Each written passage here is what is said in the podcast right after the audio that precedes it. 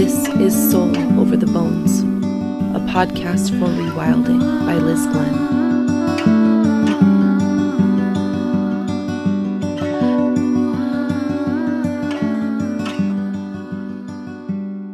If you haven't seen Disney Pixar's Elemental yet, I highly recommend it. We saw it and loved it, but I pinky promise I won't be revealing any spoilers.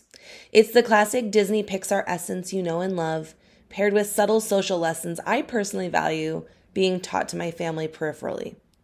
An exciting new development in this feature film, we get a quick glimpse of Pixar's first non binary character, as they're being introduced very quickly as a member of one of the main characters' family. Voiced by a non binary person, yay, actually hiring people of the same identification.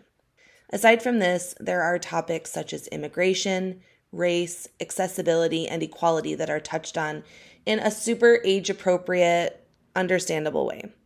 It opened the door for a lot of conversations in our family.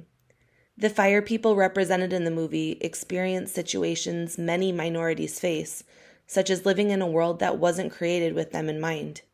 One example presented was what happens when you leave your corner of the world, designed for accessibility for people like you, as a fire person in the movie, and encounter dry brush in close quarters. It helps us to empathize and see things from another person's perspective in a life we may not fully understand. Comments are made about how well someone talks as a child of immigrant parents, to which the person retorts that it's amazing what speaking the same language your whole life can do for you. Seeing a person stand up for themselves confidently and making the person who made the ignorant comment feel embarrassed instead of carrying that embarrassment themselves was pivotal for me. The main draw of the movie for me initially was that it was based around the elements, a poetic, applicable relevance for me that I love in relation to making sense of life and our cycles and seasons, but the movie provided so much more. A central theme to the main character's life is one that has been central to mine as well, and many others, I'm sure, and that is living a life that makes your parents happy. Even though I never had to come out to my parents, and never felt the need for that validation, there have been other aspects of my life that have felt strained under the pressure of making my parents happy. One of the biggest aspects being where I live. For as many generations back as my family has lived in the United States, they've taken up residence in Michigan, either on the middle west side of the state or here in mid Michigan, where both my parents were born and raised.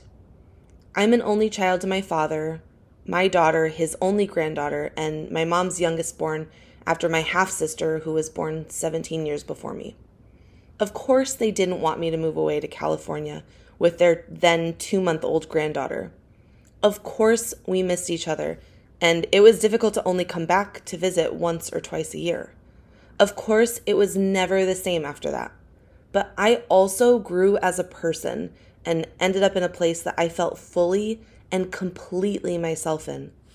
I was finally living a life that felt perfectly aligned, bringing to life my highest potential.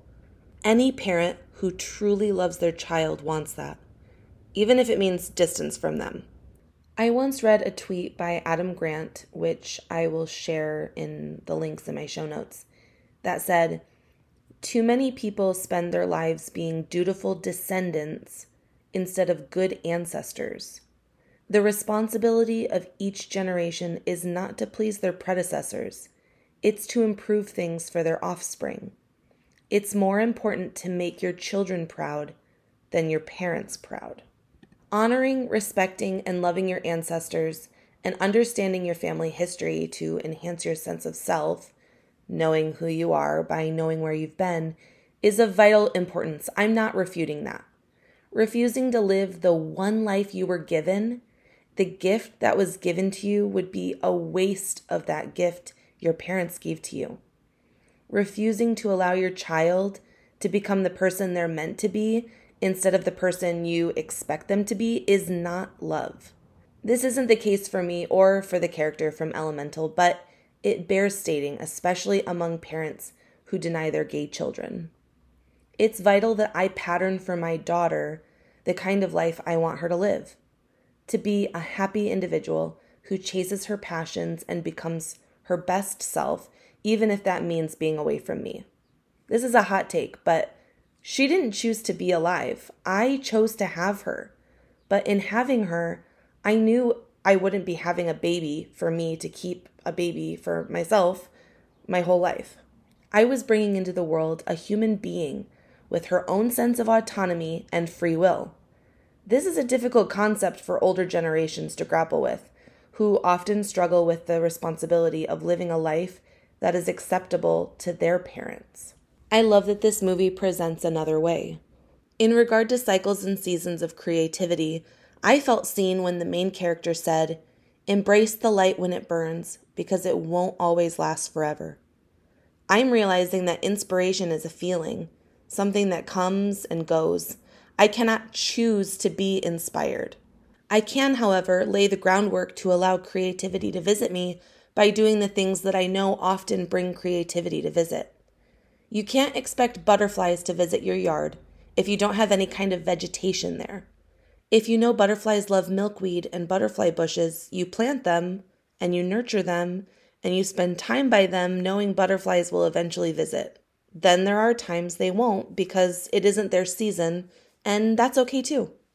The main character also said, I think you're right about my temper trying to tell me something. I love that there's a departure from gender norms in this movie around emotions where boys are allowed to feel sad and feel deeply and girls are allowed to be angry because it's true. Girls feel anger, and I think young children should be exposed to this reality so they aren't feeling like they're broken or bad for feeling something that is so natural. I also think it teaches an important lesson about intuition and knowing that the way we feel is our bodies sending messages to us. On one hand, I recently read a quote that said our brains are intended to keep us alive not keep us happy, and our brains often overreact to stimuli in an effort to keep us safe, using information to compare against what we've previously experienced in our lives. On the other hand, learning how to sink into our feelings and know what our gut is telling us can lead us in a way no other compass ever could. When something doesn't feel right, it probably isn't. We also have to learn to take accountability for our feelings and we are shown this with anger in this movie as well. Have you seen this movie yet? What were your takeaways? I would love to hear all feedback. Feel free to message me on Instagram. I'm at the Liz Glenn, and I'm also currently running a sale on both my Cycles and Seasons guide and Self Love Club guide because I want these to be affordable and accessible for all. And I realize how expensive it is to even be alive these days, but especially when our kids are home with us for the summer. I'll also be in Southern California for the last week of July, so if a photo experience with me is something you've been wanting, I'm booking a very limited, exclusive number of sessions. Reach out to me as soon as possible to snag your spot.